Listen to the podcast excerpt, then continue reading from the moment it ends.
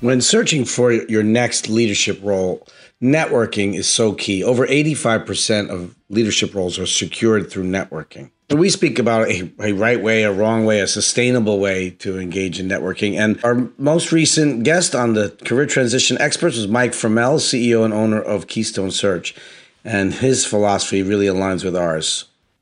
There are a lot of other places where you can make connections. So I found those to be just as important, really, as kind of those technical skill sets or industry skill sets and backgrounds, um, because they play a lot into into cultural fit and style fit.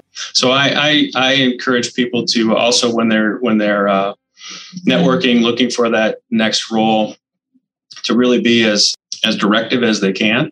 So I know, you know, say we go out there and meet with everybody that you can, that and talk to people about opportunities, where opportunities might be, but I actually tell them to to do some research up front, figure out what those connections might be, and, and as you're doing those networking meetings, take a list of 15 or 20 companies with you. These are the companies that I want to get an introduction to, um, because I found that people do want to help, but most of the time their mentality is is uh, who do I know that's looking to hire, and and that's not necessarily what you need as a as a candidate you know you want to, to get introductions into those companies whether they're hiring or not. You can find the full conversation we had on this subject right here on the career transition experts